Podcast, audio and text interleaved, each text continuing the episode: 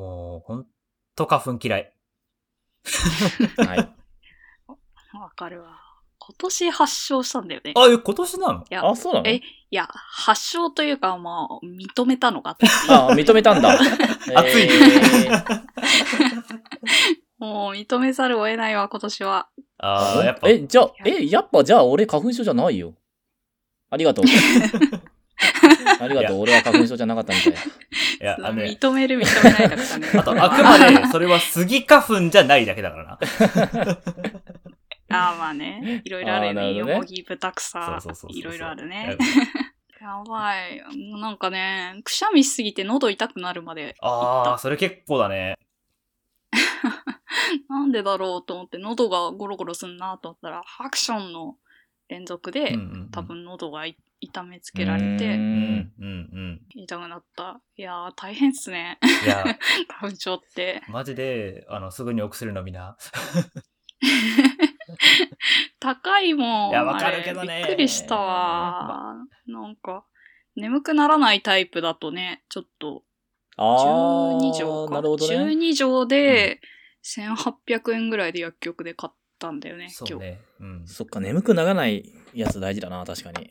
そうそうそうそうそう、うんそれだけでパフォーマンス本当に下がるからね。うんうんうん そうなんだよなあやだわ。私はさ、あの、最初目に来てさ、うんすごく嫌だったのが、その、うん。うん。もうこの日は休み取って映画を見まくるぞっていう 日に、なるほどね。それこそ。ね、あの、今日特集する千尋さんを劇場で見た時に目に来やがって、うんうんうん。俺は今千尋さんで泣いてるのか、花粉で泣いてるのかちょっと分かんないところがあったんだけど、え、そう、涙ダバダバになるレベルで出るの？てか痛いあの、なんか、痛い。中、目の中にちょっと変な塵とかゴミが入ったかなっていう感じが永遠と続くの。えー、はあ。かゆいんじゃないの？目のごろつきというか、なんていうかな、白目の部分がちょっとこうぐちゃぐちゃってなるじゃない？その、炎症起こると。ほう。お？あ、のごろつきがねる、永遠と続くのはね、本当に集中力問われるんで、え、花粉症の目の症状ってそ、そんな感じなの？物もらい的な感じなの？レベルがちょっと違うんだな、私と。でもね、初めてだよ。そう、一発目から痒いじゃなくてそこに最初にドンって行ったの初めて。ええいつも痒い超えてそこに行くんだけど、痒いを軽視ずにそこに行ったから、もうその日だから2本映画見たんだけどさ、大阪で。うん。1本目千尋さん見て、まあ千尋さんはギリギリ耐え切って、2本目見たやつに関してはね、目が痒すぎて覚えてないんだよね、内容を。ええー。それやだな支障、支障生じておるね。花粉に責任を取ってほしいというか、あの、いろんな生物を絶滅してほしくないなって願ってんだけど、杉だけは絶滅してくれって思ってます。ちょっとね自身のそう繁殖のために人間にね、ちょっと悪影響が及びすぎてるっていうか、まあ人間が悪いんですけど。全部人間が悪いんだけどね。増やしたらお前らやろがいっていう。全部自業自得なんだけど。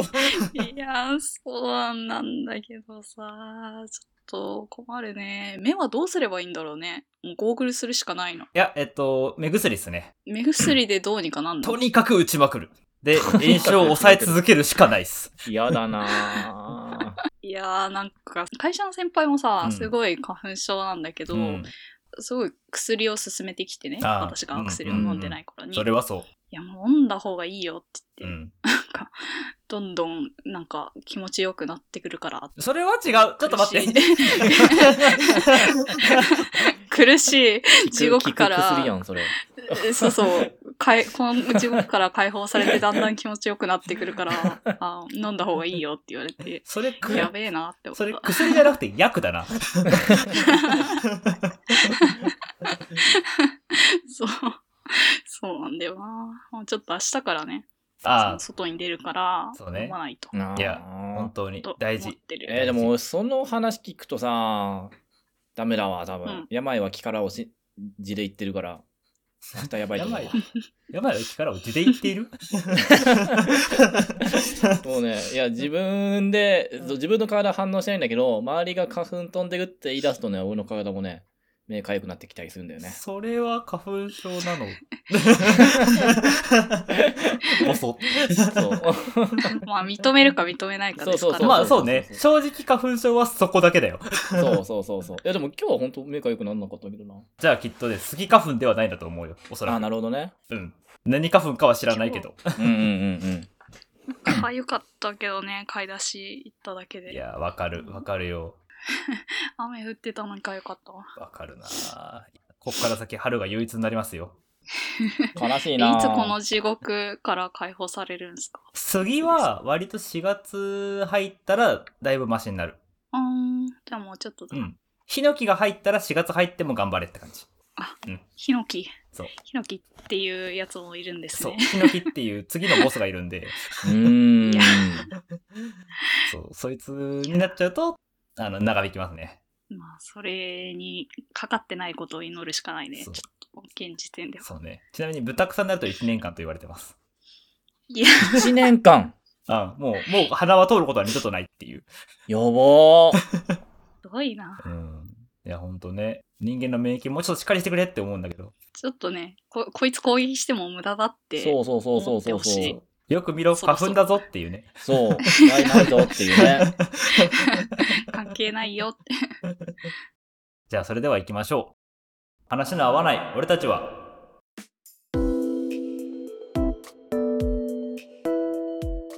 えーこの番組は物事の捉え方や価値観が違う話の合わない我々がお互いの頭の中を覗いて面白がるそんな緩いトーク番組でございます。えっと、はい。はい。今日はちょっと久しぶりに映画の,、うん。あの話をしようかなと思いまして。はい。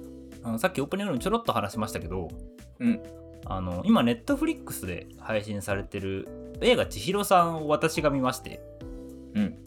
端的にめちゃくちゃ良かったんですよ。うんうん。で、うんとりあえずまあドヤさんネットフリックス入ってるし多分この作品見る前にパノさんから漫画を勧めてはもらってたんですよね。うん。ね原作のね。っていうのもあって、あじゃあこれちょっと一回千尋さんという作品について3人で話してみたいなっていう回を取ろうと思って今回ちょっとテーマ映画千尋さんをちょっと取り上げてみようかなと思います。はい。おい。あれだよね映画はドヤさんが見てる。うん、見た。あと漫画も、なんかね、5巻ぐらいまで多分その映画の記念で無料でやってたから、漫画も5巻ぐらいまで読んだ。おおじゃあ原作5巻ぐらいまで読んでて映画もしっかり最後まで見たって感じなんだね。そうそうそうドヤさんはそう。うん。パラさんは漫画だけ読んでいる。そうだね。7巻までしか読んでないけど。でも現在確か9巻が全巻だからほぼほぼ、うん読んでいるって感じなんだね。うんうん。言われて映画前からずっと好きだっていうのを公言してたもんね。まあ、そうだね。一昨年ぐらいから読み始めたって感じかな。で、最近4巻ぐらいまで読んでて、まあ、映画で、まあ、おいしくんが良かったって言ってたから、うんもうちょい読み進めて今7巻って感じ。ああなるほどなるほど。ちなみに私も最初だから原作知らずに映画見てでめちゃくちゃよくてそこから漫画を買ってあの読んでうんどういうなんか空気感を映画として落とし込んだのかなっていうのもちょっと考えながら読めたんでそこら辺も後々話せたらなっていう感じで思ってます。はい。じゃあちょっと簡単に内容を紹介しようかなと思うんですけど映画 .com より簡単なあらすじを紹介しようかなと思います。はい。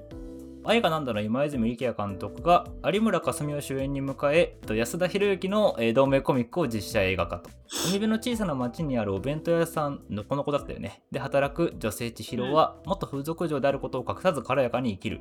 えー彼女は自分のことを色目で見る男たちもホームレスのおじさんも子供も動物も誰に対しても分け隔てなく接する、えーそんな千尋の行動や言動がえー母の帰りを一人待つ小学生えー本音を言えない女子高生、父との、えー確執にを抱える青年など、それぞれの事情を抱える人たちの、えー生き方をに影響を与えていくといったような内容になってますと。ドヤさん、まあ簡単なというか、触りの感想としてどうでした？この映画。あー、なんだろう。そうね。いすげえ、もう超感動した100点満点っていうぶっ刺さり方はしなかったけども、うんうんうん。なんだろう。すごくね、ところどころ描写がすごい知ってる感覚というか、リアルというか、んんん。あの、一番いいなと思ったのが、誠？小学生の子だね。そうだね、そうそうそうそうそう。そう、誠は、ネグレクトってほどでもないんだけど、割と、おいおいっていうお母さんが、シングルマザーが、一人息子の誠くんが、ね、あのー千尋さんに、公園でね、えー本読んでた千尋さんにいたずら仕掛け始めたところから、あのーうんうん。まあ、面倒を見てもらうというかね、たまに遊んでもらううん。ことになるんですけども、あそこら辺の描写は、すごく、なんだろう、リアルというか、うんうん。まあ自分にやってることにちょっと近いのもあるんだけど、ううんうんうん。うん。ん。で、その関連で言うと一番、あの映画見て、ああ、見てよかったなってシンプルに思ったのは、うんうん。誠のお母さん、まあうん。結構、まあやばいというか、まあ実際ああいう人、何かしらにも来たことあるんだけど、ああ殴り込んできたことがあるうん、俺はね、うん対応してないんだけど、そうそうそうそうそう。結構ね、あの、なんだろう。いっぱいいっぱいなんだよね。そのお母さん自身もすごくいっぱいいっぱいで、うんああいうパターンって。その、まあ、要は頼る、人に頼るのが苦手なんだよね。まあ特にあのお母さんそういう感じのうん。人だなって感じは分かったよね。そうそうそうそう。うん。だから、そのなんだろう。で、かつ自分、あの、千尋さんもこれ映画の中では言ったんだけど、どんだけ自信ねえんだよっていうのは、うん。そう、おそれい言っちゃうのかと思ったんだけど、あれね結構刺す 刺すなって思った。言ったねって思ったね。あでも本当なんか、俺もそういう、あのー感想は一緒で、うんうんうん。そう、自信のなさの表れというか、うんうんうんその、自分一人で全部やってきたんだよね。本当に、うんなんだろう、ある種呪いだよね。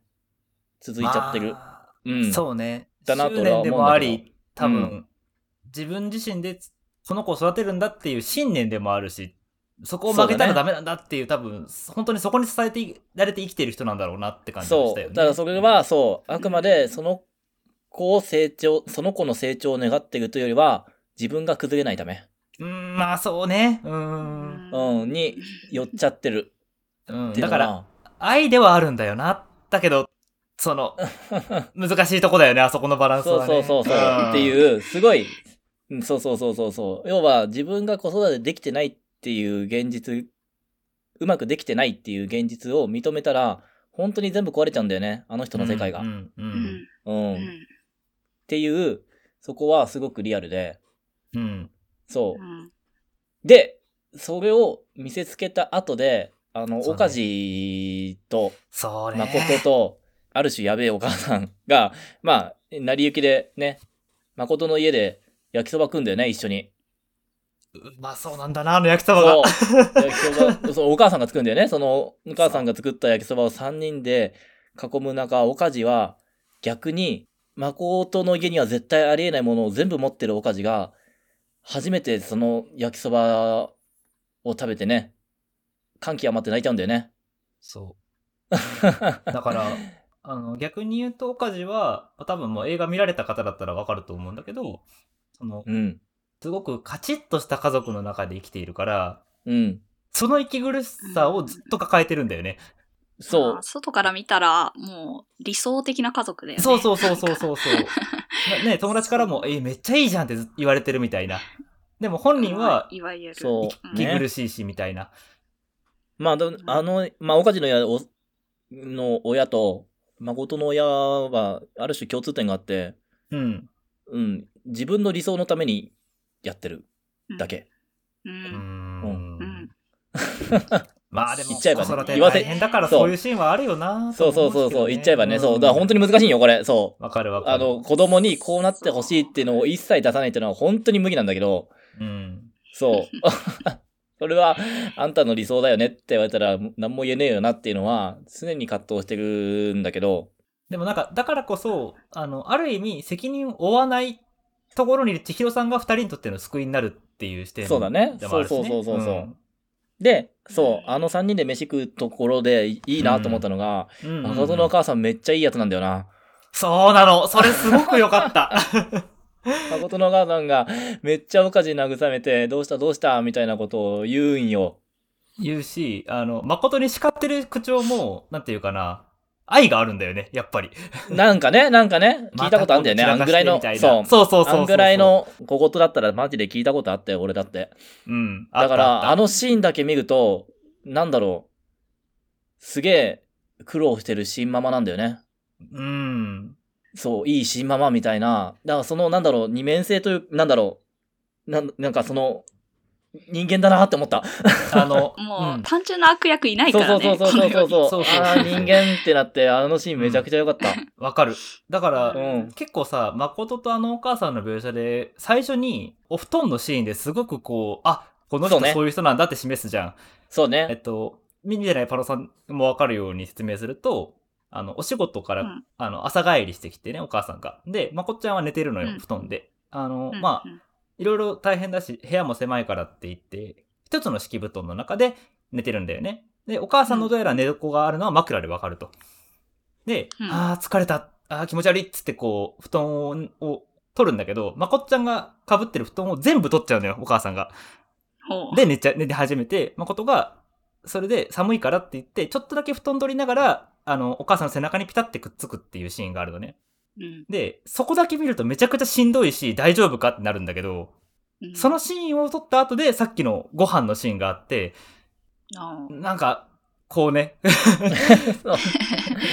そうねね。単純に責められないよね、そうそうお母さんを。そう、だから単純化させないのよ。その、見てるこっちに出てきてる映画の中の登場人物を、こういう人だっていう風にはさせてくれないのよ。そうん。それがめちゃくちゃうまいなって思っう。た。そう。いや、だからこそ、本当に、なんだろう。そのね、この家庭じゃまずいだろって思う家から、うんその子供が全然離れたがらないのね。だって、誠ちゃんはさ、その、お母さんのこと本当に好きだもん。そう。うん。映画の中で旗から見たらなくとも本当にね。。うん本当に旗から見て、ちょっとちょっと、ど、どうすんだこの家庭みたいなところでも、やっぱり見えないところで、ああいう積み重ねがあるんだよね。うんうんうん。うん。そう。本当にね、や、やその、優しくされた記憶ってね、すごいんだよね。影響力というか。だからそこに逆に、土屋さんそのリアルさというか、そうああ、この親子いるってなったんだ。そう。こうってか、こうなんだろうなって思った。ああ、まあそっか、想像いろんなところで。目の前にしてるとことだから想像するしかないけど、でもきっとこういうことがあるんだろうなっていうあるんだろうなって思った。結構実感を持って分かったというか。そうそうそうそうそう。あそんな感じ。ーなるほどね。まあ、経験ないけど、なんか DV のをしてくる男性から離れられない女性、うんあるいは逆、うんうんうん。もうそういう感覚があるのかもしれないそう。なぁとちょっと思ったかな。いや、そうなのよ。うん。そう。いあの時、すごいできた宝物のような、なんか優しくししてもらって本当に嬉しかったっていう、そう。その記憶にすすがってずっとうん離れられないみたそ。いうもうね、着替えになれないんだって。どうしても。な。うーん、まあだってやっぱそうなんだ。どうしても無理なんだよ人間もんなそう。無理ないよう。んちなみに私はなんだけど、これ後で話すことにもつながるんだけどさ、なんか、うん。まあ映画で、まあたまにあるんだけど、映画見てて、うん。なんか、うん。すげえ泣いてんだけど、俺なんで泣いてんのかわかんないな、みたいな。うんうんうん。涙が感情を追い越していくというか。おー。うん。ラッドウィンプスみたいな。ああ、そうね。確かに歌詞あったかもね。あそうなんかね、この映画はね、割とそれが多かったんだようんうんうん。ね他の映画に比べて。うんで、あの割とそもそもね、今泉力也監督作品は、まあ、全部とは言わなくてもほとんど見てるんだね。愛がなんだ以降。うんうん。うん。ぐらい、まあ、監督としてもすごい好きな監督だったんだけど、なんうんかこれまで描いてきたものとはやっぱちょっと異質なものを感じたし、なんかそれが千尋さんの中で描かれているものというか、千尋さん自身の中にあるものうん、が、あ自分の知ってるし実は知らず知らずの間に大切にしてたことだなっていうことに後で気づいたの。2回目見た時に。うん。ほで多分俺はそれで泣いてたんだなと思って。う。なるほど。うん。だから結構これ泣けるよって人に勧める。またさっきの土屋さんも言ってたけど勧めると、うん。いや俺は違ったけどなって人が多いのよ。うんうんうん。うん。だけどそう勧めた中で唯一だから父とかはあれす泣けたかって言うんだけど 結構普通に、うんうんだけど母はなんかちょっとわかるっていうのよ。うん。そこのことをね、なんか、た多分どこかこうあるんだろうなっていうのをちょっとこの後話そうかなと思ってて。なるほど。うん。多分うん自分の中の千尋さんにすごく響いた映画なんだと思う。あ、それはあれ？同じ星の人ってこと？あーというよりも、同じ感覚を持ってる人、かな星は違うと思う千尋さんはで星もは違うんだ。えでもその感覚は自分の生きていく中でというか割とちっちゃい頃からすごくなんだろう。知らず知らずのうちに大事にしてきたんだろうなって思って。えうんうんううん。ん、それがなんかね、うん。自分なんかこの作品の中にはあったなっていうのをちょっと話したいなと思ったなるほど。ちなみにパノさんはそもそもこれ漫画で出会ったって言ってたけど読み始めたきっかけというかそのあこれいいなって思ったのはどういう点だったの？うーんきっかけは LINE 漫画で適当にまあなんか暇つぶしであの漫画探しててっていう出会いだったけど、うんうん。引っかかったのは何だろう。なんか自分のうんと目標みたいな感じ、目標というかいいなって思う生き方を千尋さんがしてたから引っかかったかなっていう気がしてうんうんて、うん。うんうん。そう。前回もちょっと話したんだけどなんか自分の気持ちのいいあの世界で生きたいなっていう話をしたじゃない？ああ、うん。してたね。うん。そう。千尋さんはその自分の気持ちの良さを軸に生きてるなと思ってて、うんうんうん。まあ嫌なことはやらないしなんでしょう。自分が嫌だっていう思うことを押し付けてきたりとか、うん。侵食されそうになったら全力でもうそれを押し返すようにして生きようとするし逆にその好きなことに関しては全力だし逆にまあどうでもいいなって思うことは適当に流すし、そういうその気持ちの良さが中心になってるのがすごい私はいいなと思っててそれで読み進めてたかな。うーんなるほどね。なんか、うん。特に印象に残ってるエピソードとかってあったりする？漫画原作7巻まで読んでる中で。ああそうね。これっていうとうーんとすごい小さいところなんだけど、ほうほう。ごご飯のエピソードがあって。うんうん。うん。うんとね一人で食べるご飯がどうかっていう話。これはなんかな五感に出てきてて福森さんっていうそのいい奥さん？そのなんか両親見聞みたいな。ああーうんうんうんはいはいはいはいはい。あったあったあったそうそうそう。あったそう見られてる奥さんが、うん。そのお弁当を買いにうんうん来るんだけど、うん。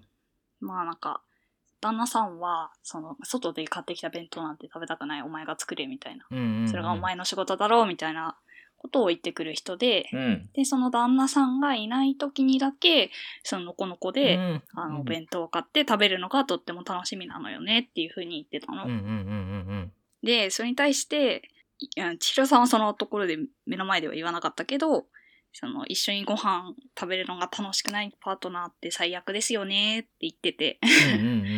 いやそれわかるなっていうのと、うんうん。ああとはその一人で食べるご飯に関してその周りの人は結構さ一人でなんかご飯食べに行って何が楽しいの寂しくないのみたいなことを言ってくるわけだけど、うんうん。みんなで食べるご飯も楽しいけど一人で食べるのだって美味しいよねっていうことを言っててうんあめっちゃわかるって思ったの。うん。うん。うんうん。まさにそれは私が思ってることで、うんうん。ちょうどね昨日一人でイタリアンのあのコースを食おべに行ったんだけど。コース？すごくいいわな。贅沢だね。いいね。そんなにた高くないんだけど、うんうんうんうん。めちゃめちゃ美味しくってで全然居心地も悪くなくって、うん。あの楽しかったの。うん。でなんなら隣に座ってるマダム集団のおしゃべりとか聞きながら食べて。ああいいいやな と いやなんか年取るとなんかけ病院の話と猫の話しかしてないなみたいな。でもそういうのも聞きながら、うんうんうん。その自分の好きなご飯食べて充実して帰ってこれたから、いうん。やーよかったなと思って。だから千尋さんがよく言うそのご飯の話をすごい私にしっくりくる話で、うんうんうん。そう好き好きかななるほどね。確かにあのエピソードすごくいいよね。うん。どうしても日々暮らしてると辛いと思ってないけど視野が狭くなっていく瞬間って多分あるじゃない？うん。うんうん。それこそ、まあ、さっきの小学生の男の子のお母さんもそういう人だし、うんうん。あの岡地自身もそういう人として描かれるけど映画でも漫画でもね。なんか千尋さんに出会うことで別に解決はしないんだよその問題がなんだけど、そうね。違う視点があるんだって知ることだけで、めちゃくちゃ救いになるっていうことをこの漫漫画も映画もすごく描けてるなと思って。うんうんうんうんうんうん。まさなんか、あ、そういう見方あるんだ。じゃあ、なんか、そういう見方してもいいかなってちょっと思えるみたいな。うん。うんうん。うんあるいは、そういう見方あるなら自分のこと辛いって言ってもいいかなって思えるみたいな。うんうん。そうね。うん。なんか、そういう本当に、の呪いというか、縮こまってしまった気持ちみたいなものを、ちょっとだけ解きほぐしてくれるんだよね、千尋さんが。うん。なんかそのちょっとだけっていうのって、千尋さんもそうだし、めちゃくちゃ普通に生活の中であるシーンだなって思ったから、千尋さんがめちゃくちゃヒーローというか、すごいできるやつには見えないんだよね。うん。そうね。いや、あのポジションすごい、うん、いいなぁと思って。うんうんうん。そうそうそう。なんか、日常を意識してるっていうか、できたらいいなぁと思った、あれは。なんかあれすごく現実的な手段だなって思うよね。そうそうそうそうそうそう。なんかい、いそうだよね。あうんそうそうそうそうそうそうああいう人は。うん。だからね、それこそ有村さんで実写化した時に本当になんかいる人だなって感じがするんだよね。うん。うん。めちゃくちゃわかるなって感じがして。うん。仲良くなれそうだわ、ほんと。あ ドヤさんはすごく仲良くなりそうだよね。千尋さんと。そう。どや、どやみたいな人だなと思って見てるけど。あドヤさん自身はどうだった？千尋さん見ててさ、なんか自分っぽいなって思ったとこあったりした？てか、うん、まあ、俺っぽいかどうかは知らないけど、まあまあまあ、うんうんなんだろう。あんなに積極的に声かけることはしないけど、うんうん。うん。結構その、それこそ旅とかをしてると、はいはいはい。逆にああしないと情報が集まんない感じがしたから、ああ、なるほど。そうそうう、んそうそうそうそうそう、あの、Google を使わない感じだったので、基本的に。あ、Google 使わなかったんだ。そうそうそうそうそうそうそう。なんかそこら辺におっちゃんに、ここら辺の名所といえばみたいなのを聞いて回る感じのことを。行き当たりばったりでこう。そうそうそうそうそうそうそうそう。みたいなことをやったから、んうん結構その時の楽しさを覚えてて、うんうんうん。そう、それをなんかやっていくんだろうなって感じた。ああ、千尋さん自身がいろんなそう人そうそうに対してそうってことね。そうそう。そうそうそうそう。うんうんうんなんか、ただ、千尋さん自体に焦点を置いた時にじゃあどうなるかっていうことを描いてたのが割と個人的にはそこが一番刺さってるんだろうなって思ってんだけど、うんうん。あの、孤独であることをすごく大事にするじゃん。さっき、あの、パナさんもご飯を食べるってとこで一人で食べるってことをすごく言ってたけど、うんうん。なんか、私はその千尋さんが大切にしてる孤独すごくわ知ってる感情だなって今、あの、2回目ですごく思ったんですよ。うんうん。なんかさ、あの、映画版では、えっと、千尋さんが風俗嬢時代にお客さんから、あの、言われる言葉があって、うん。みんな違う星から来てる宇宙人なんだから、分かり合えなくて当たり前じゃないですかっていう、っていうシーンあるじゃないですか。うんうんで、まあ、うんある意味そこで映画版では千尋さんがちょっと、あ、そっか、そうやって言えばいいんだっていうことに気がつくって感じのうん。回想シーンになってたと思うんだけど、あれ、すごい自分に合った感覚なんだよね。うん。高校時代かな？に星野源のバラバラを聞いてあー。それいい歌だよね。あれは最高 であれで本当にまさに違う星から来てる宇宙人って言われた時の千尋さんみたいな顔になったの自分がう うんん。あってなったのよ本当にうん。うん。で割とそこから先はそれ前提というかそれがなんか全部の基礎にある感じがしてなるほどね。孤独が基礎にある感じがしてそうそれがめちゃくちゃなんか自分に分かる感覚だったんだよねうん。でも思い返してみると割と小中学生の頃から昼休み一人で遊ぶの好きだったしうん。うん。飲み会とか旅行友達同士で行ってる旅行の中でもたまに自分だけ一人だけ冷めちゃうことがあるんだよね。ほうん。まあ。うんうん。いやわからんくもない。わからなくもないかい あのだかわらかるよ。あの映画のラストでさあの千尋さんに関わってる人たちがみんながわって集まってこううん輪になるっていうシーンがあるじゃない？う。うん。餅つき？そう餅つきで。で千尋さんだけそれですって帰るんだよね。あれね超わかるのよ。超わかるし、たまにやるって思って。うんうんうんうん。そう、なんか、そのぐらい孤独を大事にしたい。孤独でいること、いられることみたいなものを、その贅沢をすごく大事にしたい自分がいるなって思ったんだよね。なるほど。ドヤさんさ、そういう感覚ってわかります、ああ、そう、それはね、今聞いてて思ったけど、やんねえなと思って。あ、そうなんだ。うん。でも、どうだろう？なんか、タイプが違う。うーん、例えばだけど、それこそ、うんうんみんなで飯食ってる中で孤独になってるというか、はいはいはい。別に会話には参加しないし、うん。まあ、聞いてはいるんだけど、うんうんうん。黙々と飯に、飯を食うことだけに集中してるみたいな。うん。ああ、なるほどね。うんそうんうんな場にはいるんだけど、うん。うん。誰とも関わってないっていう時間をよく作るかもしれない、俺は。うーん。その場からいなくなるんじゃなくて。なるほど。うん。うん。あななんだろう、すごく、あ要は影が薄い感じ。うんうんうんうん。その場に溶け込むというか。そうそうそうそうそうそう、なんだろう、でも俺一番それが好き。あ、そうなんだ。うん。やっぱそうなった時にはもう出てっちゃうな、やっぱり。それはなん、いず、いづらいのかな？どうなんだろいや、なんか、いる意味ねえなって、なんか単純に思っちゃうんだよねう。。あー、なるほど。うん。で、だったら孤独でいたいというか、まあ結局、一人が好きなんだと思うんだよね、それって。うんうんうんあの、うん。孤独でいる時間、バラバラの状態でいる時間が、多分自分にとって割と大事な時間なんだと思うんだよ。うん。うんうんうんうん。だから特うに、んその、飲み会はまだしも旅行中っうん。て結構友達と一緒に行ったりするとさ、宿も含めてずっと友達と一緒にいるじゃん。はいはいはい。だから、あ、一人恋しいってなっちゃうんだよね。まあそれは、うん。そうね。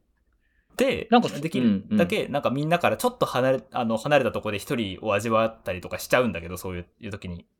良くないなとは思いつつ、ごめんねって思いつつね。あー。なんかそれがデフォルトな感じもする。あ、ドヤさんの中でってこと？うん。うん。なんか、みん、そのさ、目的地までみんなで向かって歩いてる時とか、うんうんうん。絶対俺一番後ろで一人で歩いてる感じがする。ただ、本心を言うと、できれば個人行動させてほしい。あー。まで言ってる。そういうのさすがに失礼だし、ちょっとか申し訳ないから言わないけど、本心はそう思ってる。あ、面白い、面白い。え、俺はだから、もう、し集団の中で個人行動してる。それはなんか違うなって思うんだよね。うおー。ん。うん。自分抜きで、その、納期の人たちが話が盛り上がってるのはちょっと寂しいって思っちゃうんだと思うんだよ。あ、そうなんだ。あ、うんそこが違うわ、多分。だけど、俺入りたいとも思わないから、離れるっていう。俺抜きで進んでいく会話をずっと聞いてたいまである。へえー。そこまではいかないけど、まあ、その場を離れるほどでもないかな。ああ、中間ぐらいだね。うん。っていうか、なんか孤独を大切にするっていう感覚がうまくししっくりこなくって。ほううんほうなんかほうほうんと、いや、私も一人が好きな時はあるし、だからうん昨日みたいにご飯行ったりするんだけう。ど、うんうんなんか大切にしてるっていうか、それが気持ちのいいというか、居心地がいいからやってるだけみたいな。それが自分の信念の中にあるような感じはしないんだよね。だから、どっちでも、あの、まあみんなと喋りたい時は喋るし、うん。まあ、その、まあ今は一人の気分だな、みたいなのでフラフラしてる感じ。うんうんうんうん。な気がしている。なうんなんかね、それで言うと、なんか、みんなと一緒にいるときには、一人になっちゃいけないんだっていう脅迫観念がちょっとあるかもしれない。それがねえんだな。多分そうだと思う。だからお、みんなで言ったら一人になれないから、あえて一人のとこに行きたくなっちゃうんだよね。強制的に身を離すんだね。そうそうそうそう。で、多分な、なんとなく勝手な解釈だけど、千尋さんは割とそっちなんじゃないかなって思ってる。まあもちろうんん、自分の好きなようには動いてるし、生きてるんだけど、でも、なんか、うんその人が欲しい言葉を言えちゃう人なんだろうなって思うのよ、自然と。欲しかったり、まあ見てほしい視点を提供できちゃう人なんだろうな。そうそうそうそう、まさにそうそうそう。そうだね。だから、もうんついついその、なんていうかな、相手のために、ためにというか、なんかそういうものが出ちゃうから、自分一人でいるときはそれをやらなくていいっていうことなのかなってちょっと思って。うんうん。餅つきの時もさ、うん あの、モードオフにしてたよね。完全にね。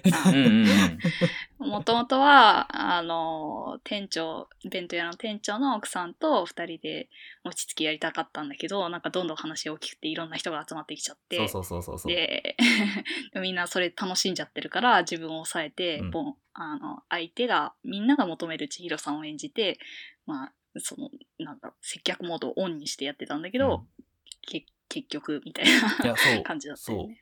うんだから多分あれ、接客モードがあるんだと思う。千尋さんと同じで。うんうんうんうん。割と自覚的に接客モードをオンにしてるから、交通疲れるんだと思う。だから入れなくなるんだよなマジで。なんか前のさ、回で、うんその外に見せる用の自分と、そのそうそうそうそうそう孤独用とか一人用の自分がいてっていうその区別がすごい美味しくんははっきりしているから、うんうん。そういうその、うんと、中間的な振る舞いができないのかなって聞いてて思ってた。あ、そうだと思う。多分。その孤独の用のその文人だっけ、うんうんうん。それを出すためには自分で強制的にその一人のところに行かないと発揮できないのかなって。そうそう。だから環境がそれを許してくれる場所じゃないと、それが出てこないって感じ。なるほどね。うんうんうんうんうんうん。だからなんか自分の気持ちでそれを切り替えれたら楽なんだけど、まあ、ななんなら冷めてる時には切り替わっちゃいるんだけど、うんだけどそれを前面に出すためには結局全部の環境から整えてあげないと出てこれないからってなっちゃうんだよね。なるほど。な。うん。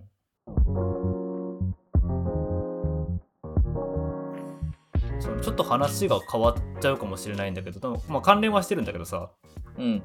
あのこの前、えっと、オールナイトニッポンの55周年でいろんな番組が復活して55時間多分生放送し続けるみたいなやつがあったの。あのリレー形式でね、それこそ明石家さんまさんとか、伊集院光さんとか、あとオードリーもあったけど、そういう現役の人も昔やってた人も含めてみんな呼んできて、こうリレー形式で繋いでいくっていう特番があったのよ。うんうん。でその中のタモリさんのオールナイトニッポンが復活してて、うん。私はそれだけ聞いたんだけどそのゲストにさっきあのバラバラを書いたことでもおなじみの星野源がゲストとして出てましてその中でゲ星野さんとタモさんが話してる内容がめちゃくちゃ良かったんだよね。孤独の話っていうのがすごく好きで源さんかな確か源さんが昔からジャズが好きだったんだけどうん。その自分がジャズが好きだってことを誰にも共有できなかったんだってうんうんうんも。ちろんそれは言った友達とか言ったしいいよとはお勧めしたけど誰も聞いてくれないし分かってもらえないだからうん。孤独に好きでい続けたんだってうん。共有したい気持ちはあった。そうそうそうだから共有しようと思ったけうんどでも誰にも共有できなくてで結果として孤独になったんだけど、でも今思うとあの時の孤独はすごく大事な時間だったって言ってるんだよねケンさんがうんうん。でそれに対してタモリさんが「ああそれすごくわかる」って言っててうん。でタモリさんがそれに対して「孤独の中で好きがその熟成されていくよね」って話をしててうん。うなんかん。熟成されて発酵していく好きってすごく大切だよねっていう話をしててさ、うんうん。あめちゃくちゃいいなそれって思って うーん。なんかその感覚ってわかる？ある種、だからあれだよね。読書の時間って、だから大事なんだろうなって今思った。うんうんうん読書確かに一人の時間だよね強制、強制的に一人じゃん、あれ。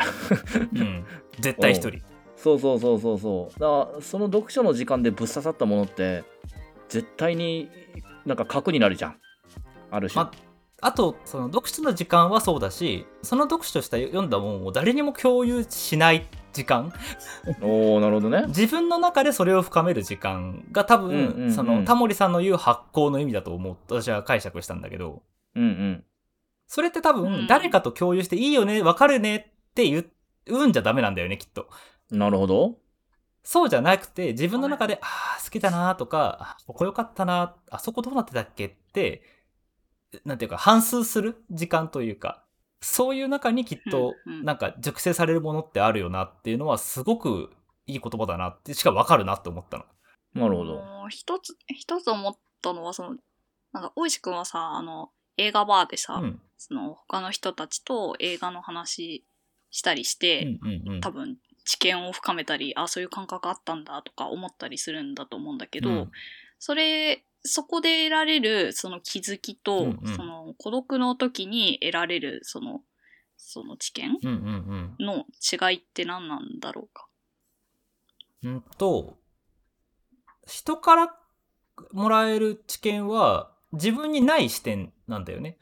うん要は、さっき言った通り、あの、バラバラ前提で孤独前提でみんな全然違う宇宙人だから、うんうん違う人星の宇宙人が同じものをどう見てるかはすごく知りたいじゃん。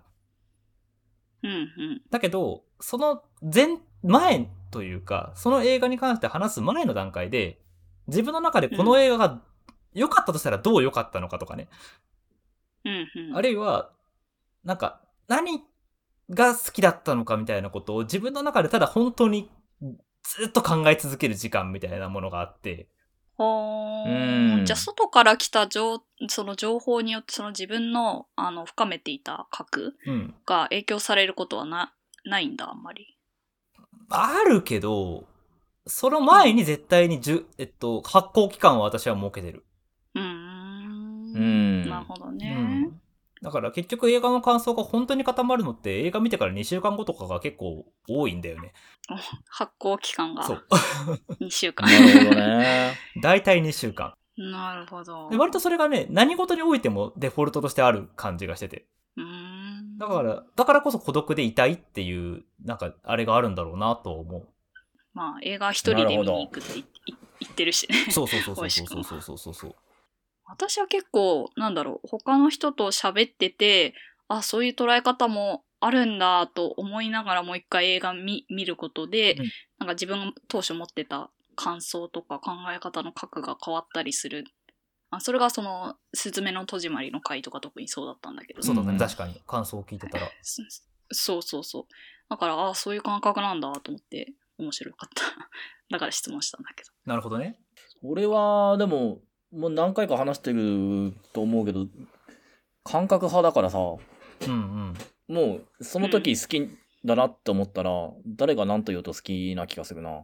でもなんか、ドヤさんってそれをさ、あんまり熟成させないよね。なんか、新鮮なまま残してる気がする。あーだから熟成させたものを多分共有してないのかもしんないけど。あー、それはそうなのかもな。うん。でなんか、その瞬間、やべえ、ぶっ刺さったっていうのを発、うんなんだろう、例えば先生とか、うんうん、うん。あの、に放り投げることは、まああるんだけど、うん。実はその後でう2、3回見直して、あ、やっぱここが良かったんだな、みたいなのは、やってたりするけど、その過程は別に誰にも発信してないかもしれない。あー、それはじゃあ孤独でいるんだ。孤独でいるというか、うんうんわざわざ別に発信することないかなっていうか。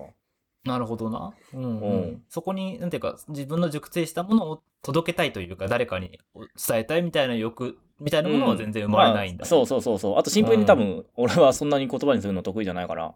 ああ、そこじゃないと。そうそうそう。表現するとしてもそれじゃない。と。そ うそうそうそうそうそう。なんか伝わりきんねえなって思ってる。その、うんうんうん。熟成してできたものが、をうん伝える術を持ってない。なるほどね。うん。でもなんか、大さんの中での好きな熟成はやっぱあるなって思うんだ。そう、俺基本なんだろう。なんかあの、本当にぶっ刺さったものって、うん。し4回か5回は周回する。あ、確かに、タイプなのでドヤさん、そうだよね。結構繰り返し読んだり繰り返し見たりするタイプだもんね。そうそうそうそううん。そうそう。あその度に、あ、ここが、あ、ここがってなるうーん。うんのはあるかもしれない。いや、面白いな。面白いね。なんかだから、それこそタモさんも星野源さんも、で、私も割とそっち派なんだけど、うん。熟成させた上で届けたいとか、出すときには熟成させたいタイプなんだよ、多分。あ、それはそうかもね。うんすげえわかるわ。それは、先生の話聞いてると。だから、なんていうかな、割と発酵させて味を変えたものとして自分でのインプットを出しておきたい。気持ちはあってそうそうそう。よくそんなに言葉にできるなっていつも思ってる。ああ、ありがとうございます。そう。俺も、めっちゃよかったで終わりだもん。ああ、言葉として表現できる範囲としてはね。そう。対照的だな。そうぶっ刺さった、おしまいっていう。いやーでもなんかそ、そうしないと、なんか失礼に当たるというか、なんかね、作品に対する感謝の表し方が俺はそれしか知らないんだと思う。何かに対して。ああ、なるほどね。うん。うん。受け取ったものを、どういう形で自分の中で消化してお返しするかってことを多分ずっと考えているのかなっって気はするな。だから、なんかしなきゃいけない義務感も含めてちょっとあるんだよね。すごい。あだからツイッターとかでも結構その映画の感想とかつぶやいたり発信したりしてる。そうそうそうそうそうそう。なんか、それはう、ん。なんていうかな。別にその、まあ、まあ、ある程度、ある種の自己表現でもあるんだけど、でも、なんか、映画を作ってくれた人たちに、あるいはそれを一緒に見たよかったよねっていう人たちに伝えたいし、まだ見てない人たちに届くんだったら届けたいっていう、うん。なんか、自分なりの映画へのお礼でもあるって感じはする。う。うんん。うん。あまあ考えたことなかったな。うん 映画見るときは。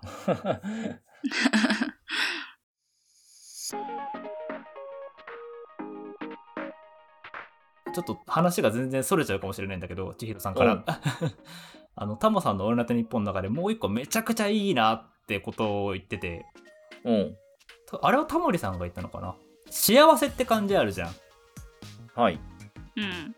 うんあの幸せって感じのさ、語源って、罪人の手枷なんだって。罪人の手枷？うん。ほう。なんだそれ。で、手だから枷はめられることに喜びを感じる人が作った感じとかそういう感じ？違うのよ。そこでのあのタモリさんの回タモリさんが一応それを、まあ、一応ねいくつか説はあるんだけどうん。タモリさんなりの解釈が俺めちゃくちゃ素敵だなって思ったんだよねほうほそれ何かっていうと罪人からしたら手枷で済むっていうのは死罪にはならないって意味なんだってう。なるほど。要は死ななくてよかったって幸せなんだよおお。えーそこ切り取る？いやめちゃくちゃ面白いなと思ってそのほうほうほう。だからタモリさんがその後にだから幸せなんて後ろ向きでいいんですよって言ったのね そうじゃなくてよかったってこと？そうそうそうそうそうそうそううんうんうんうん。俺その言葉に超救われてさへえ。あんまりなんていうかハッピーなものをハッピーとして受け取れない人間なんですよ私うんうんあのハッピーエンドな映画とかハッピーエンドなものを見るとけって思うの どっかで なるほど。なんかね自分のためのものじゃないって思っちゃうんだよねいつもそういうものを見るとうん。うん。うんうん。ちょっとでも地獄とか不幸なものがあればあよかったみんな不思みんなここに地獄があるんだって思って安心するの。だからなんかずっとハッピーな映画俺映画とか作品は大嫌いなの。割と明確に。でなんかこれってやっぱアナーキーだしあんまり普通じゃないのかなって思ったらタモさんが「いやもうそもそも幸せなんて後ろ向きなんだよ」って言ってくれたからあじゃあもう開き直ろうって思えて。だって幸せの語源のうんそらそうなんだからもういいじゃんっつって。生きてりゃいいんだよみたいな。なるほど。視野が開けたんだね。そう、まあ、めっちゃ良かったんだよなあのそうか。そうじゃないことに幸せ。そうそうそう死ななくてよかったに幸せなんだようん。いや、なんでそこ切り取ろうと思ったんだろうなって、すごい思って。なんか、その、語源、語源というか漢字を作った人うんとか、そういう人ってなんか、例えば、知らないけど、子供が生まれてハッピーみたいな、そういうその人生のイベントで感じた幸福感から、なんか、その、語語源、言葉を作ったとか、そういうのはスッと飲み込めるんだけど、あそういうところ切り取るんだってめちゃめちゃ面白かった。なんで、罪人の手枷で、ねちょっとね、想像つかないよね。そうそうそうそう。いろんなこと考える人もいるんだなって。逆にあれかもしれないよね。その、いろいろその幸せをなんか、デカルトみたいに、これはやっぱ幸せだけど不幸なものもあるなっていうのを全部こう、削除してた時に、まあ罪人が死ななくて幸せはまあ幸せかなってなったのかもしれないよね。死にたい罪人だっているかもしんないじゃん。むしろ俺を殺してくれっつってさ。まあでもその作った人からしたら、あこ幸せならまあみんな OK って言ってくれるでしょみたいな感じだったかもしれないい。やー、面白い、面白い。その語源作った人面白い。いや、もう、うんぜひ話したいよね、いいわその中国人の人に。握手したいもん。詳しく教えてって、うん、話しかけたい。うん。いや、でもそう、タモさんがそれ言ってて、すごいそれを納得したし、うんなんか良かったんだよな。うんうんうんうんっていうのをちょっと、あの、千尋さんとは全然関係ないから、それもちょっとね、タモさんの、お俺たちのつながりですと言いたかったっていう。うん。まあ、うんなんか若干千尋さんにも関係すると思う。ね、そう。うん、うん。そう、千尋さんのその一言によって幸せの捉え方が幸せというか自分がいた環境の捉え方とかね考え方が広がりましたみたいな。ああ、確かに確かに。千尋さんにとっての幸せは何なんだろうね。っ確かに。て今ずっと考えてた。千尋さんってさ、めちゃくちゃ、その、主人公としてはすごい不思議なキャラクターだなって思ってて、うん原作読んでてもそうだし、映画見てもそうなんだけど、どこまで本心かわかんないんだよね、あの人。っうーん。ていうよりも、依存しない人なのよ、あの人。ずっと依存しない人なの。うん、誰にも依存しない人だと思ったのね、見てて。うん。誰かには、要はケアはするけど、ケアはされない人なんだなと思って見てて。うん。それが成立するんだ。なんかそ、そんな感じがする、わかわかるとやさん。え、もう一回言って、ケアを？ケアはするんだけど、うん。本人はケアされない人だなって思ったのね。あーてか、ケアを受け付けなまあいって言った方がいいかもしれない。まあ、わかるかもしんない。うん。なんか、あうの、ん。だから要は、弱みは、人の弱みはしっかり受け止めるけど、自分の弱みはぜあんまり見せない人だなと思って。うん。それは逆に言うと、人のことを本心では信頼はしていないし、というってことなのかなって思ったんだけど自分がケアする立場に回る人にしか声かけないんじゃないかな、千尋さんは、基本。うん、なんかそんな感じだよね。うんで、辛い時には深海沈むじゃんあの人。うん。うん。で、し自分で沈んで、自分で解決して帰ってきてくるじゃん？うん。あでもバジ、バジネーとかとも、あの、辛い時会いに行ったりとかしてなかったっけ？でも、バジ、バジね自分から会いに行ってたっけ？ごごめん、ねまだがあんま覚えてないや。漫画版も映画版もね、自自分かららじゃないんだよ。うんバジネー側から来るんだよ。ないんじゃないかな。あ、うんそっちだっけ？そうそうそうそう。バジネーが来て、で、バジネーっていると楽だねって思うんだけど、そバジネーとこに行くことは絶対しないの、あの人。でもバジネが来てくれたことによって、結果として自分がケアされた感覚っていうのはあるんじゃないかなと思って。う。あ、そう、だからそれがすごい、あ、ななんか感覚わかるの多分そこだわ。ほんほんほん。うん、ケアすることでされることを知ってるんだと思それはそうね。うん。う。うん。それをずっと繰り返してる人なんだと思う。そうね。うんだだけど、なんか、することに対してされる、ケアを自分がされてることは多分自覚してない気がするんだよな、ちょっと。うん。うん。なんか本能で、そうそうそうそうそう。目的としてそう動いてるわけじゃない感じというかね。そうそうそうそうそうそうそう、感覚でそれが一番ちょうど気持ちいいっていうのが分かってるんじゃないかな。うん。うん。うん。でそん、な感じがする。うん。お落ち込みたい時には一人で落ち込みたい人なんだなと思って。うんうんうんうんうん。うんうんちなみにその感覚私は超わかるんだけど、聞いてとはならない。絶対ならない。うんうんうん一人で深海沈んでたいタイプなんだけど、うんうんうんうんうんうん。で、勝手に治るからほっといてっていう、あの気持ちはすげえ分かったなと思って。うん。だから、なんか主人公として、なんか成長というか、なんつうかな。やっぱり、あの人たちと関わることで千尋さん自身が変わることはない。千尋さんはもう完成してるっていううん。うん。のは、なんか主人公にしたら珍しいなってちょっと思いながら見てたんだよね。ああ、成長を描いているわけではない。そうそうそうそうそうそう。変化というか。うんうんうん。だけど、ヒーローでもないって感じ？うんうんうん。なんか、本当にただただ、こうなんじゃないのって言って帰ってくみたいな。でも誰にも、その、千尋さんの聖域は踏ませないみたいな感じ。うんう。ん。勝手に周りが変わっていくだけだったな。そうそうそうそうそうそうそう。